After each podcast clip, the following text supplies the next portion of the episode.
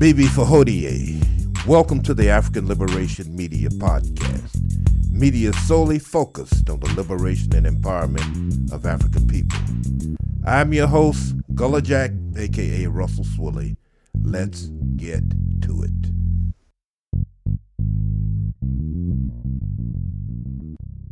Good evening. This is the African Liberation Media. I'm Gullah Jack, aka Russell A. Swilly. I'm here with brothers Amos and Macaru.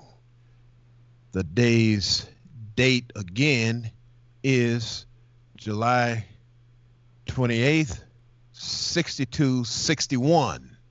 This I have been told. I want to start with a quote from Brother Neely Fuller. He writes, Therefore, as a victim of racism and as one who is both subject to and a participant in the overall support of injustice, I intend to use what knowledge and understanding that has been given to help develop the correct procedures for eliminating racism and producing justice. Suffice it to say, it is incumbent to eliminate racism and white supremacy and replace it with justice. And we'll talk about some of the specific uh, methods that Dr. Fuller and Dr. Welsing uh, recommends uh, as we progress during this show. This is the African Liberation Media. Gentlemen, take it wherever you want to take it. Bibi Fahodie, I want to touch a little bit on some of the things that I'm seeing and some of the things that people are not really picking up on in regards to the direction of what's happening right now with this Ashkenazim Sephardic uh, Black Alliance. And I use the term Ashkenazim and Sephardic uh, cause, because historically, this is where the people who claim to be Semitic today are from historically. Um, when we look at some of the hold on, hold on a minute, Amos. Can you can you tell people where th- those are? As I understand, that are two branches of Judaism. And could could you could you just explain just briefly to the audience for the people who don't know, uh, you know what those two uh, sects are, you know where they're located, and you know how they wound up in uh, Israel, or you know just just give people something so that they'll understand that you know what the what that rep what that means. Okay yeah simply put uh you know, we look at sephardia you're talking about the western portion of europe where these people today who consider themselves jewish or jews uh, originated from and then ashkenazi is the Ashkenazi uh, area in the eastern part of Europe, in the mountains where these people originated from. These two groups of people, who both claim Judaism as their religion, um, then transitioned down into uh, the land of what today is known as Israel, that they essentially stole from the Palestinians, the people who were already living there. So, and I'm glad you you told me to do that because it leads directly into some of the things we want to discuss tonight in regards to uh, BDS, what this movement is, and what we're seeing happening uh, right before our eyes right now. So, long story short, last week I was in a barbershop and uh, the TV was on and there was a CBS special that came on while I was uh, sitting in a chair, and it was going into the history of blacks and Jews and their alliance in the fight against racism.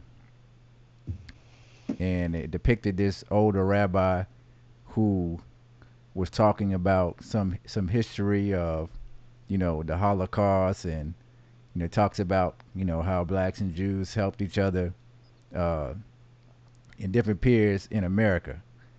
So they're selling this point uh, for a particular reason. I'm gonna tell you why in a moment. But in watching that, they also talked about the recent events that happened with Nick Cannon and DeSean Jackson. And I really started to get a feeling. Um, now, I don't have any evidence to prove this at all, but it seems like the perfect storm for those two events to have taken place when they did.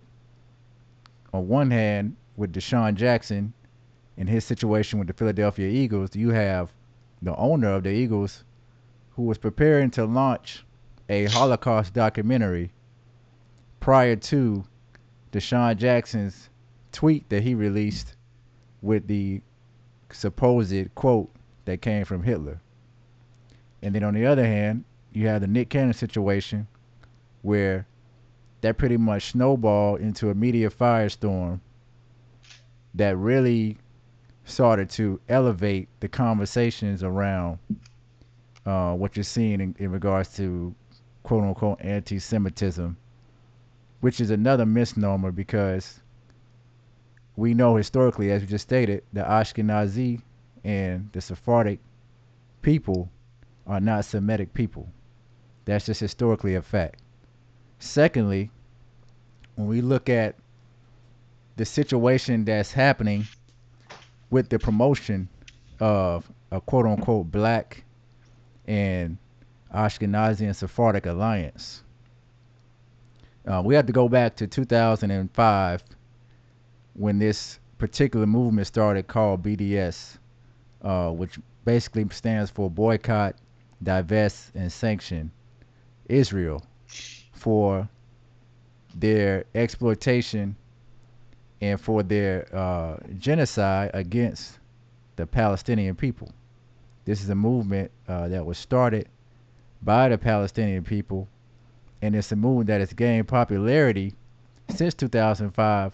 Now, you're starting to see this movement go around the country to a lot of predominantly white universities and pick up momentum where a lot of people are starting to give their support for this idea of telling the United States to boycott and sanction Israel. Now, the United States and Israel have been allies for quite some time, and there's a lot of conspiracy theories that go behind the reasoning for that. Some people suggest that there's some type of sexual blackmail, like you want to call it. I don't. I hate to use the term blackmail because we know that you know that's a uh, mm-hmm. derogatory term towards black people, but there's some type of hold that these people have over a lot of the leaders of this country. And you can go out on the internet and search for that, but uh, just recently, when Jeffrey Epstein, quote unquote, committed suicide in a prison cell, which we know for a fact that it's highly impossible for someone in maximum security who's that high of importance of a witness to be allowed to commit suicide. Uh, and, and there was actually one doctor who gave autopsy who said that it actually looked like murder. Mm.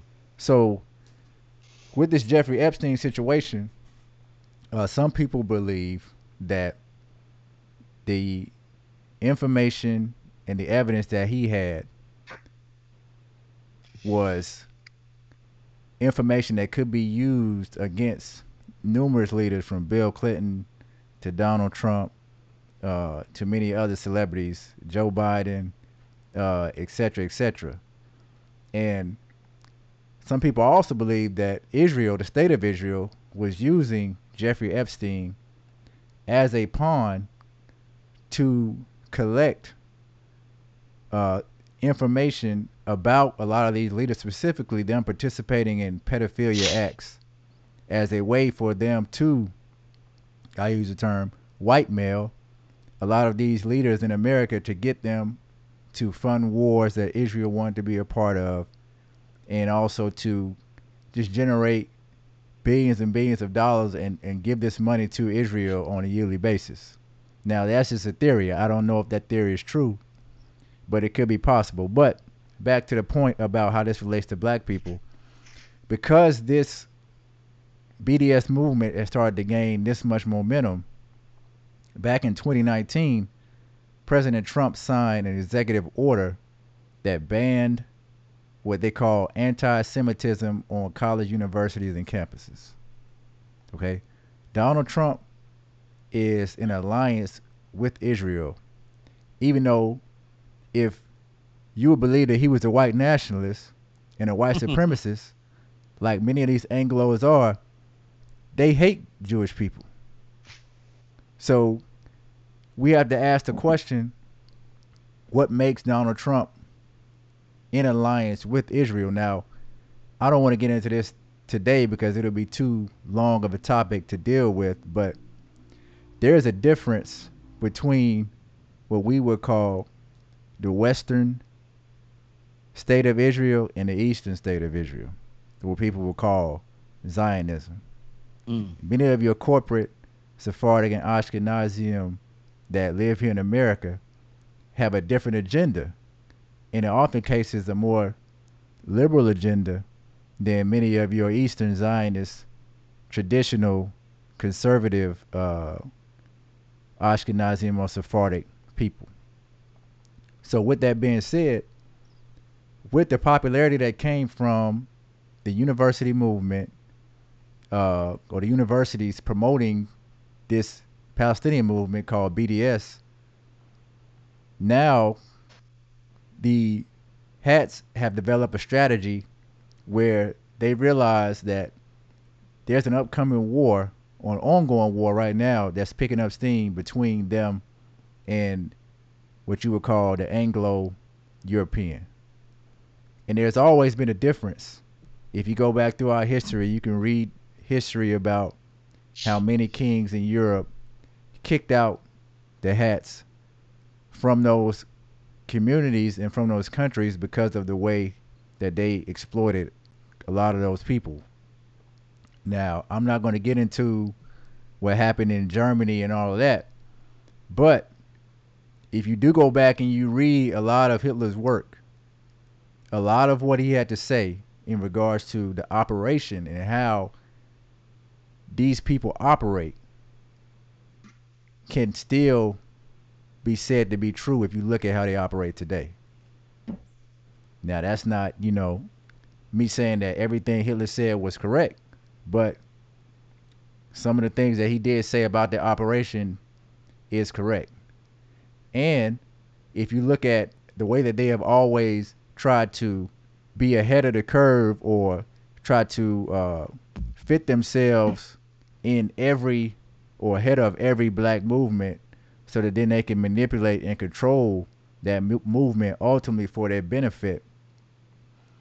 If you look at that history, then you can understand now why they're forming this alliance with black people because they realize that in order for them to fight this war against the against the quote unquote Anglo European, they have to have an alliance with someone.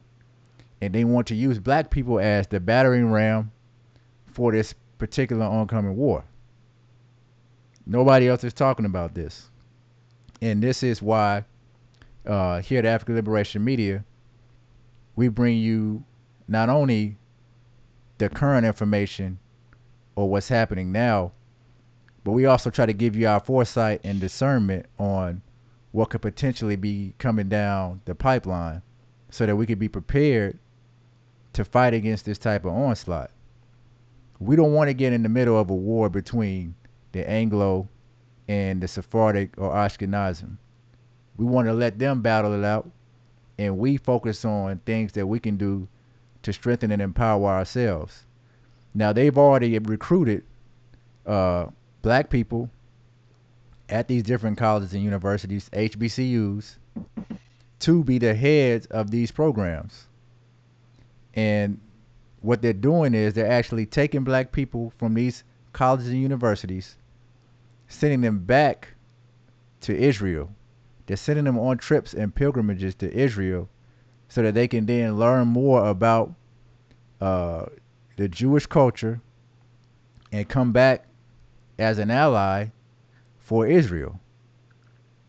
Now, why would black people want to accept an invitation to travel to a state and become an ally with a country that is known for systematically, physically uh, oppressing another people that live there? Money. Hmm. And, I Let, let me let me ask you something Amos in terms of um, so in terms of global forces who who would be the anglos? Who would be on the anglo side and who would be on the you know ashkenazi sephardic side just in terms of global global forces? Because when when the average person if they to the extent that they think coherently about potential wars in the world i think right now most people would think of war of a war between the united states and china or the united states and iran um, i'm not sure how far russia is up on that chart but i would think those would be those would be the top two uh, wars that most people would think about. Of course, now we know that they have numerous low intensity wars going on all the time, including uh, the imposition of sanctions, which is a form of warfare against countries like Zimbabwe and Venezuela and Cuba, for example. But just just for a point of clarity, so that I can understand, uh, you know, where you're going with this, and I understand what you're doing. You're not you're not espousing any kind of conspiracy theory here. You just making people aware of a potential, and you know, and that, and that potential is based on uh, the hard evidence we have from the recruitment of you know people uh, like the uh, son of my one of my former teachers, Cleveland Sellers, his son Bakari, uh, recruited by the uh, one of these Jewish organizations when he was a student at Morehouse and many others. And I don't want to single Bakari out because he's he's a well-known personality, and I've known known about him since he was a child. Uh, but can you just explain? Can you just explain who these forces, you know, would would be in terms of global powers? well, you look at the Sephardic and Ashkenazi, Ashkenazim side, as far as you know, global powers, these people are everywhere. Um, they're at the top of many corporations, at the top of many financial institutions. You can't really do it by countries because these these people operate within the fabric of various countries. So what you're seeing take place is really a a power battle, a power struggle, and it's taking place. Um, you, I mean, you'll see it even in instances with the mainstream media here and Jews who are at the top of certain corporations in their battle against the current president here, Donald Trump. Uh, you'll see it um, in Russia with the battle between certain politicians and certain people uh, within that country against uh, President Putin. So uh, this this is it's not it's not something that you can specifically say is leader A or leader B or country A I mean country C or country D. This is more so a ideology that people follow and believe in and they use that ideology to their advantage in the exploitation of people around the planet. And you have people who are against that ideology, who are majority majority of those people are non-Sephardic Ashkenazi uh, Anglo-Europeans who are fighting against that ideology. Okay, so so this this is you you're not talking necessarily about a physical war, Axis versus Allies. Uh, you, you you talking this is more a uh, psyops or battle for you know influence the control of, of, of people's minds in order to achieve uh, certain objectives. I, am just i'm just trying to get you know some clarity in terms of you know what what the what this is. It's not necessarily physical but of course you know we know you know there was uh, you know israel is constantly bombing uh, targets in syria. I mean no other country in the world could do this other than the united states. Uh, there was also the most recently the deaths of several people in in Iran that are associated with their uh, uh, you know nuclear program. So I mean these people they're, they're carrying out uh, you know a, a, different level of guerrilla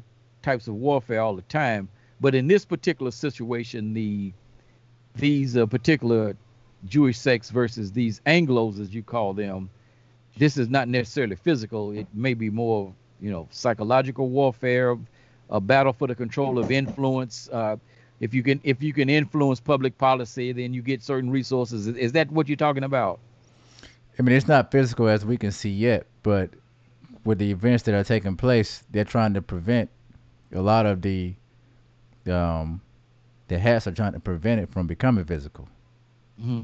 So let me ask you this: So why would why would okay? So the BDS thing has uh, taken hold among uh, you know certain uh, you know primarily young white students or maybe liberal white people, perhaps even some white white radicals, uh, whoever you know they they would be today. I'm not sure who they would be, but uh, but on black campuses, I mean, you know, how could how how would how would HBCU students who man, I bet if you polled them, I mean, how many of them would even know what you're talking about?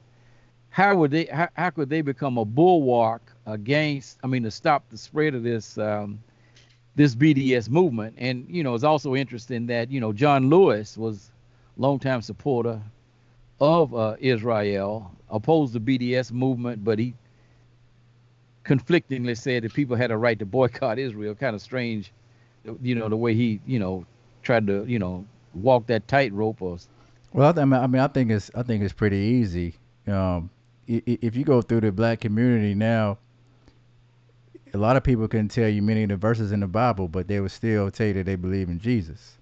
Okay. So they may not know the details of what bds is but that's not the goal for the hat. The goal for the hat is to is to create a a, a, a mental alliance that will lead to a physical alliance between us and them. Okay. And they want to stop the rise. So they know that with the spread of information and the spread of ideologies, there can be a global rise of what they would consider to be anti Semitism.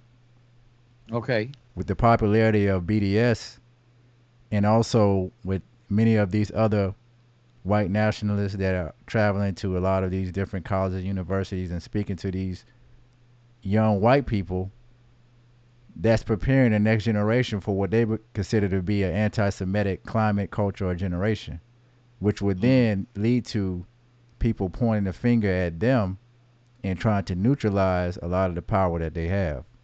Mm. So to get ahead of that curve, what you do is you you find an ally who can ally with you to help neutralize that from from from happening.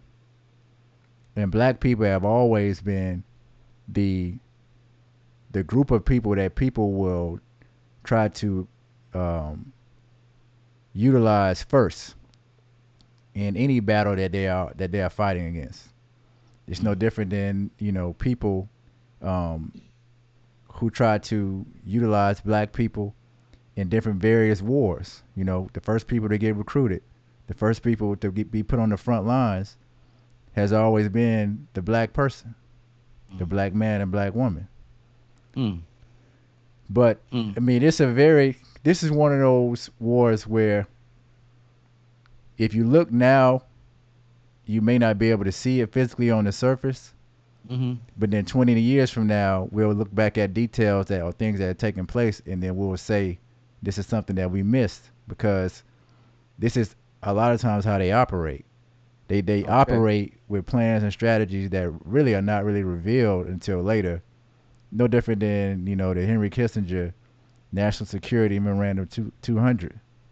Mm. You know, people were talking about that 20 years later, but a lot of the damage had already been done. Right, right, right. Well, you know, in that in that in that context, I, I mean, a lot of people are wondering if you- you're talking about um, DeSean Jackson and Nick Cannon, and a lot of people are wondering.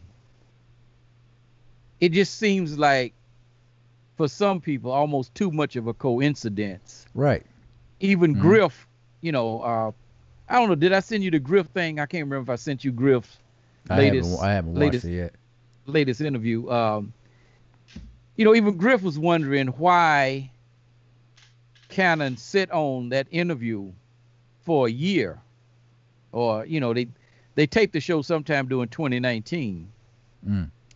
and then uh, the DeSean Jackson thing hits. You know, and S- Stephen Jackson adds his uh, two cents, and uh, Kareem Abdul-Jabbar took the uh, opposite position, chose to scold them along with uh, another Jackson, O'Shea, otherwise known as Ice Cube, uh, and you know, saying that uh, anti-Semitism, which we need, we really need to just go ahead and break down what that is.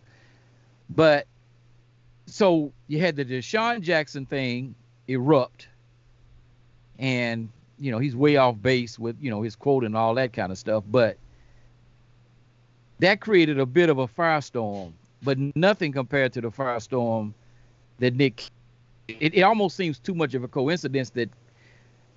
I mean, was it kind of just that politically naive that he decided to drop the uh, Griff interview at the time when the uh, DeSean Jackson thing was hot, or you know, he has a Jewish manager. Did his manager tell him to do that? You're gonna you're gonna take some heat, but then we're gonna we're gonna cover for you. You know, we're gonna save your job at Fox, or we're gonna find you know some other monies for you. I, I mean, I, I it's just it's just very interesting in the context of what you what you were saying that if it was a coincidence, it was one hell of a coincidence Yeah, I mean, that like I that said the two earlier, things happened si- almost simultaneously, and, that, or and that's you know one I, one behind the other. that's Go what I ahead. said in the beginning. Um, is that you know I I don't try to get into too much conspiracy talk or conspiracy theories, but it seems too much like a perfect storm. You know, it seems that, and when you have power, sometimes you can make situations look like a perfect storm with the way that you can influence people through the media with money and everything. You could you can put a level of importance on whatever you want to, whatever you want to make popular at the time. You have the power to do that. But when you look at Nick Nick Cannon's apology, from the ridicule to the apology, it almost looks staged. Hmm. Specifically with the wording that's used in the apology, hmm he didn't just apologize because um, the pressure was on him and he wanted to just apologize for the statements he made. He went on to become an apologist Hmm. for Jewish people in talking about how beautiful of a people they were and all of these different things. So it seems as though that seemed to me like it was a stage to set the set the tone and set the momentum for the direction that they want to push this thing. And then directly after that, you start seeing these specials c- come on TV talking about the history of blacks and Jews. When we when you really study the history of black people and Jewish people from the outside, from somebody who may not really understand or have a good solid foundation of understanding of our situation, it will look positive. It will look like these were the quote unquote what people like to call good white people. Even though Mm. we know that that doesn't exist. But when you look at the history and you really have a good understanding of what really happened and what took place and what position we ended up in, then you'll see that it was not positive. It was not beneficial. Yeah, i- i- if if we were in the kitchen and it was hot and they turned the temperature down a little bit, then the kitchen wouldn't be as hot, but we're still in the kitchen. Mm. So we could have taken steps that could have gotten us out of the kitchen, but that is what they aligned with us to stop from happening because they knew that they still needed an underclass group of people that they can control and exploit and use the talent to make money off of. And that has been their goal with us since our relationship with them started. When you look into those books like The Secret Relationship Between Blacks and Jews, and you look at how they financed the slave trade, that still hasn't been refuted, or how they participated in the financing of the slave trade. hmm And then when you look at uh, different lectures, a, a, good lecture to get is the the secret relationship, the secret relationship between black leaders and small hats, which goes directly into the history of leaders like Frederick Douglass, the history of leaders like Martin Luther King and others who worked with the Jews in hats and how the Jews in hats twisted a lot of their plans and agendas to benefit them. Hmm So right now what we're seeing is is a continuation of that in 2020 or 62 61. We're seeing a continuation of it now and what's going to happen is and you can also look at the Black Lives Matter movement. We know that the primary sources of funding for that comes from Ashkenazim known as George Soros, which many people have already talked about. But even the utilization of a, a group like that, pushing them out in the forefront to be the face of what people would consider, what the mainstream media would consider to be black resistance. They're showing them as the face of black resistance. So, once again, in 2030, 2040, if we don't do something now to create real resistance to combat what they are creating, the atmosphere that they're creating behind uh, BLM and behind this alliance with a lot of the entertainers and now at the black colleges and universities, then we'll be even further behind when we had a perfect opportunity at this point to really make a power move for ourselves. So that was my intention of bringing that to the forefront because nobody else that I've seen is really is really talking about the detrimental effect that this can that this can have on us if we fall for the same trick once again like we did or like some of us did I should say not all of us like some of us did back in the early 1900s like some of us did in the 1960s like some of us did in the 1980s and the 1990s Mm. Well, that's uh, you know that's. I mean, obviously, we have to be aware of everything because, as uh, Paul Robeson said, the battlefront is everywhere, and um, you know there is. The only way people can make a statement of some historical alliance between you know people of African descent and people uh, who are called you know uh, Jews. Uh, Dr. Wilson calls them Semitic people of the of the European extraction. Um, but you know, I think what happens is that you have people using uh, Eurocentric, you know, fragmentation or, or compartmentalization when they when they make these uh, discussions.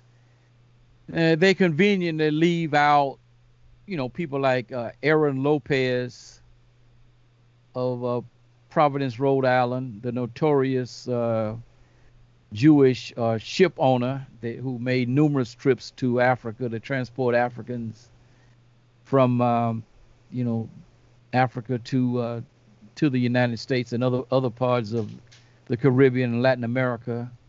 Uh, Providence, Rhode Island was, I guess, one of the focal points for the Jewish uh, uh, transatlantic enslavement industry.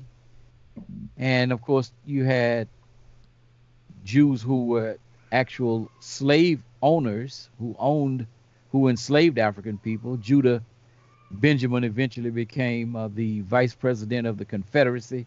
So, if you're going to tell the story, you need to tell the the, the, the complete story.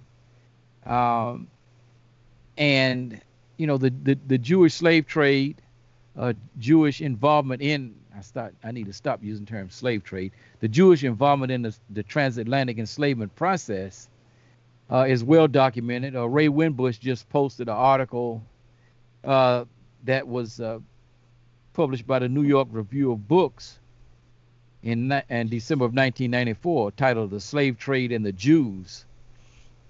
Um, so, uh, you know, that's you know that there's a history there, and so, you know, they counter that with the involvement of Jews in the formation of the of the NAACP. Uh, obviously, with ulterior motives, the involvement of some Jewish people. And see what what happens is what happens is people use the term the Jews. Mm-hmm. Uh, you don't ever in a, hear people saying, you know, rarely do you hear people saying the Catholics, mm-hmm. right? you don't hear them saying the white people, right? It, they, they say the Jews as if the Jews are a monolithic structure, which they are not. They are anti-Zionist Jews. That's what you Dr. Know, Ben said in his book, We the Black Jews. It's a religion, it's not a race. Right, exactly. And you know, and and and and, and that and that, and that brings us. Yeah, I mean, let me just continue that, and, and then we'll go, you know, go back uh, to the civil rights era. Uh, you know, Dr. King's involvement with uh, Rabbi uh, Heschel, and you know who, you know, showed up on the the Selma March, of course. Uh, Mickey and Rita Schwerner and Andrew Goodman, Mickey Schwerner and Goodman being killed by you know white supremacists in uh, Neshoba County, Mississippi, in uh, in 1964. So I mean, it it comes across like okay, so these people are using uh, Schwerner and Goodman to say the Jews. Hmm. Now, of course, we know that you know you have he- heroic people like the attorney William Kunstler, right? Yes. Just an absolute uh, brilliant lawyer who defended justice to his last dying breath, defended Jamil El-Amin and a number of other people, uh, often pro bono. I mean, this this guy was tremendous Kunstler. Uh, but you can't say you take take take can't you can't take Kunstler and say the Jews, right? Mm-hmm. You you have to talk about a specific you know uh, group of people, and so I mean that's where I have a problem there. Uh, now, I don't know enough about these uh, Sephardics and Ashkenazis to know whether they uh, also spoke Semitic languages in addition to speaking whatever languages uh, they were in. But I do know this. I do know that there is a lot of confusion as and disagreement on what what anti-Semitism means. And what I found interesting, I, I, I've listened to about 40 minutes of the of the new Cannon class with uh, Rabbi Cooper. I, I, guess he works at the, the Wiesenthal, uh, Simon Wiesenthal Center, I, I, I guess. What's, what I found interesting is that they took Cannon's statement on hateful propaganda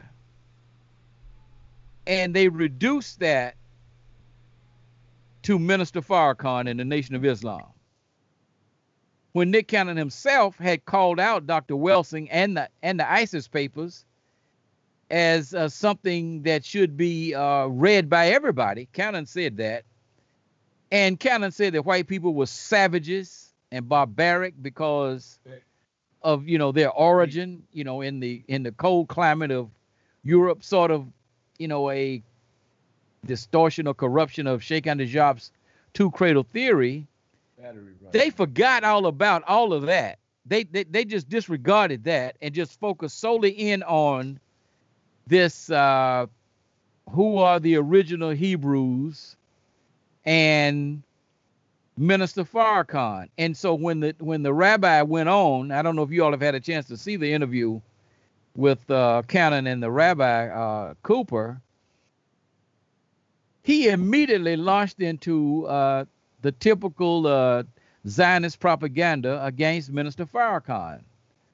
You know, claiming he was someone who extolled the virtues of Adolf Hitler and et cetera, et cetera. And, you know, all the statements, various statements he made. Cannon, to his credit, amazingly, uh, didn't bend over and grab his ankles, uh, would not fall into that trap. Uh, but at the end of the day, you know, he said he was dedicated to build an, an, an alliance. Once again, back to what Amos was talking about between uh, people of African descent and Jews. And then he said that his first paycheck from uh, the Masked Singer, and from what I understand, he makes seventy thousand dollars an episode, will go to the Simon uh, Wiesenthal Center, as if Jews need need some need more donations. I mean, Obama left office giving them 3.8 billion dollars a year, and then Donald Trump increased that. You know, he had to outdo Obama. I think he put it up to 3.9 billion dollars a year, a, a big a welfare check that goes to the Zionist state. But one of the things that Griff and Cannon were trying to say was that they could not be anti-Semitic because they, uh, the, the original Hebrews, are black people who are, are are Semitic people, and so this is part of the of the discussion that some people have uh, tried to say that anti-Semitism refers to the uh, linguistic term uh, Semitic language, an Afro-Asiatic language, a language that's spoken by various groups of people in uh, parts of Africa and Asia, the majority of whom speak Arabic. But uh, Amharic, if I'm pronouncing that right, uh, I think is the second largest group of people, and then you have the Hebrew speakers and various other people. But the his but the history of of of, of anti-Semitism, uh, you know, had had absolutely nothing to do with uh, you know that particular uh, you know definition. You know, according to to what I'm reading, you know, it go, it goes back to a a, a, a, a guy that wrote an article or a book uh, in Europe in uh, in 1879. Uh, and I was, I'm trying to find it here. Uh, let's see what it says here. There's a guy named Wilhelm Marr, who's described as a Viennese journalist. He wrote a book titled "The Victory of Judaism Over Germanism." And Marr was careful to decouple anti Semitism from the history of Christian hatred of Jews on the basis of religion, emphasizing in the line of uh, Semit- Semitic philology and racial theories of the 19th century that the distinction to be made between Jews and Aryans was strictly racial. Now, th- this became part of the basis um, for you know Hitler's ideas of the uh, you know final solution uh, do, doing doing the Third Reich. But but what's interesting? Okay, so so so this particular guy was saying that the uh, Jews of Europe were not Aryans. The interesting thing is that Herzl and the and the early Zionists agreed with that, and they you know sort of like you know the way Garvey was trying to convince uh, African people in the United States that these white supremacists hate us and we need to get out of here. Herzl was saying to the Jews of, of Europe that you know that this anti-Semitism is real and we need to get out here and go somewhere, whether it's Argentina, Uganda, Palestine, or wherever. But there's an interesting alliance between the early Zionists and even uh, the Nazis. Uh, Eichmann, they, uh, Hitler sent Eichmann to uh, Israel in 1937 uh, to look at that as a as a possible location uh, you know, for you know the forced migration of you know the Jews of Germany. So, so you have you have that distinct uh, difference in terms of what the term means. The, the the term as originally defined simply meant anti-Jewish. I don't know why they didn't choose to, choose to call it anti-Jewish or you know anti-Jewish people or whatever, and they come up you know came up with this term uh, Semitism. Uh, you know, I mean, to be anti anything means that in my in my mind something must exist to be anti of you know some kind of philosophy ideology or system like we can say for example we are anti racism or anti-racism white supremacy or anti-capitalism. Those things exist. I don't i don't know to what extent there was anything in europe known as as an ideology or whatever known as semitism but you know we know that there was there was a historical you know hatred of uh, of these people you know the expulsion you know when the moors were expelled uh, from uh, spain uh, people who practiced the Jew uh, Judaism were also expelled. So I mean that's there's a long history there, and you know there's a lot of confusion. You know when people use the term, the simplest way to understand the term is is is as has been defined as it was created in Europe and agreed upon by the early Zionists was that it meant anti anti-Jewish and this angle that uh, Professor Griff and Cannon and many others have gone off on about black people being the original Hebrews. I don't know how relevant that is to whatever, uh, particularly to the African origin of civilization, but and to the you know the establishment of ancient Kemet. You know we know that Narmer had to expel a number of foreigners, some of whom may have been Semites or probably were, I'm sure, based on where they were located. But you know that that's something that that that needs to be dealt with and explain, But trying to get these people to understand something when they all caught up in their emotions is very difficult. Oh shit! Yeah, well, I think at the time of Narmer Hebrews didn't even exist. Okay. But, but when you when you look at the term that they chose, anti-Semitic, it ties them. It tries to tie them to a geographical location other than the one that they know that they originated from.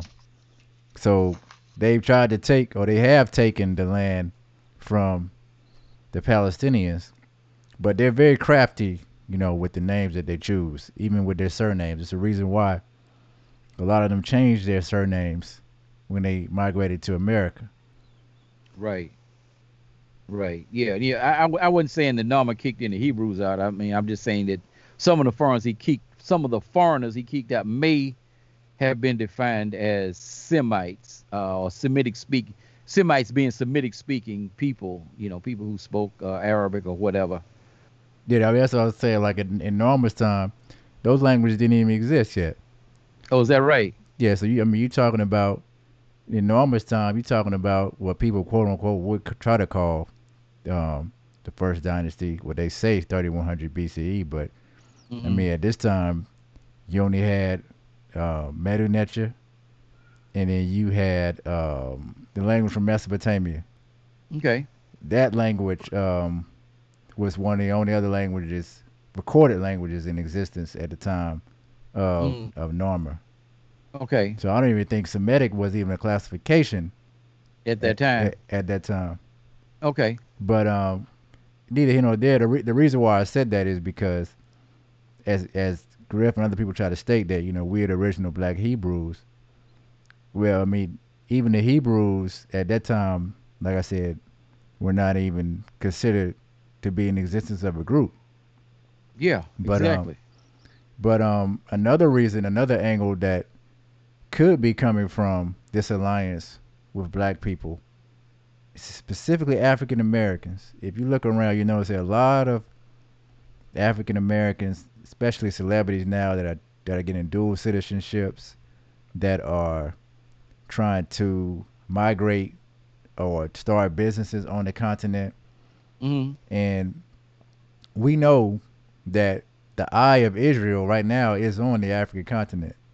It's recorded that Benjamin Netanyahu met with Museveni, I believe it was either a year or two years ago. It was last year. Last year, talking mm-hmm. about mm-hmm. um, building an alliance with Uganda. Right. And originally, Theodore Herzl, one of the locations that they were considering for their homeland was Uganda, was Uganda. and I believe it was right. was it Venezuela was another Argentina. Argentina, excuse me. Argentina was another location. So this could be an alliance that could be built off of the fact that not only they are in the middle of what they consider to be a war, but they're also in the middle of trying to now migrate their exploitation of resources from those areas in the Middle East to certain parts of Africa.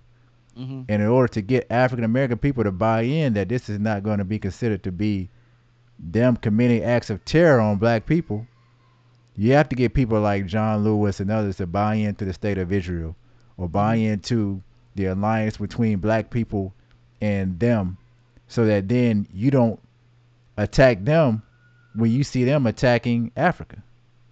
Right, and, and another thing uh, Netanyahu was doing uh, is trying to trying to buy off uh, a majority of African leaders so that Israel can can have observer status in the African Union.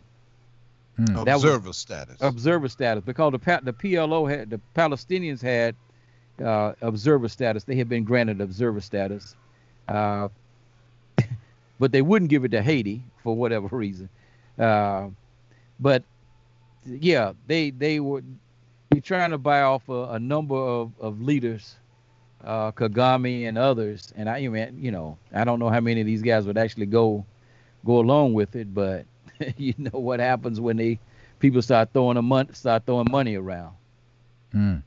But I mean that, that would that would also be part of their, you know, part of their master part part of their master plan. Um, I wrote an article uh, in the county news. I don't know if you can see this or not. The title of the article is um, John Lewis and the Promise and Failure of Civil Rights and Black Politics. And I know that uh, a lot of people, you know, want to appreciate the the tone of the argument, but tone of the of the article because, you know, I just laid out the facts as I saw them, you know, how how the current conditions in our community, you know, you know, were, were arrived at. You know, why why why do we find ourselves in these particular conditions? Um, you know, 50, 55 years after, you know, the passage of these, uh, you know, civil rights laws, and it's very similar to, as we've stated, I don't know how many times here on this program, the similarity between what's happening today and the the overthrow uh, of Reconstruction, and and and and the ensuing violence. You know, the, the the violence that you know that that took place by the initial Ku Klux Klan, led by uh, Nathan Bedford Forrest, uh, famous for the Fort Pillow massacre, where they just gunned down black soldiers and white soldiers who were attempting to surrender.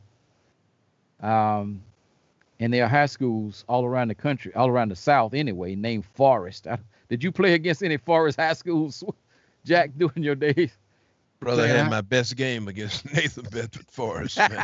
Oblivious to who he was at the time. Maybe it was the ancestral spirit. It was the ancestral spirit that took over Jacksonville Forrest. Yep.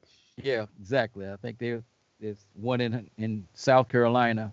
Um, but but the, the gist of what I was saying in terms of the failure is that, and some of this is repetitive, but it's a history that people need to under, understand. You know, once the independent Mississippi Freedom Democrat Party decided to capitulate and join the regular white supremacist Democrat Party of uh, Lyndon Johnson, then the die was cast to create a a cadre of neo-colonial politicians who would do the same thing in the United States that uh, Felix Houphouët-Boigny and Joseph Mobutu and others uh, were doing in Africa, and that is serve as a comprador class doing the doing the dirty work uh, or carrying on uh, the dominance of the uh, North Atlantic imperialist.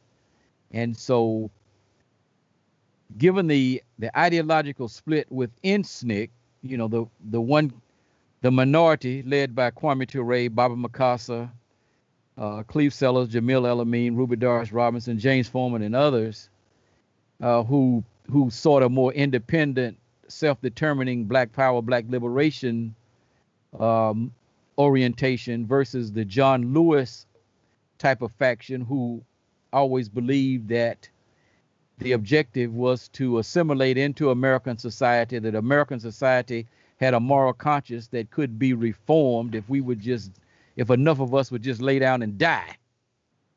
So, or just roll over and just be beaten, or fall down and be beaten, or whatever.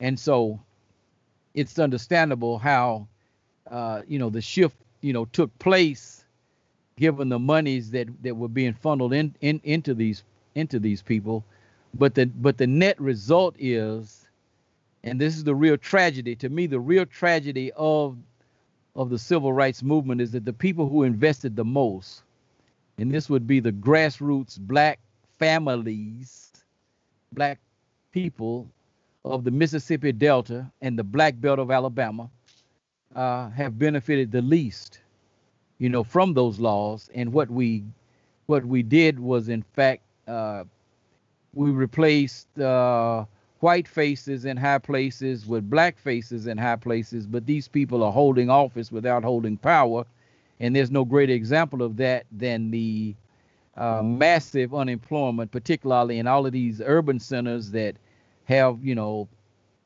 black politicians, black mayors, and more more black men are unemployed now you know in the 21st century than were unemployed in 1970 and this is documented in a study by the university of wisconsin at, at uh, milwaukee. So i mean this is this is the this is the thrust of the article uh, the good sister fran farah allows me to write these articles, uh, you know, in her newspaper, a black-owned newspaper, which we should support. Uh, and you know, I encourage people to uh, maybe stop in your local Food Lion or you know wherever you can find it and, and, and read the article. And then I'm I'm I'm open to criticism. I'm open to challenge and change in light of new and compelling information. Somebody may have some information that says, no, you you're all wrong about this. I don't I'm open to challenge. I'm open to challenge in the spirit of what Dr. Amos Wilson called creative contention. So I just I just wanted to make that point, brothers. Now, y'all but, can go ahead. Yeah, yeah. Clearly, uh, as brother Chris Hedges points out, as well as Glenn Ford, our good people over at Bar, the black misleadership class and the white misleadership class both have lost legitimacy because uh, you alluded to the fact that we have uh, people of melanin in high positions, but they have not been able to deliver. Uh, the Black uh, Lives Movement, it has its inception under a black attorney general, as well as a black uh, president.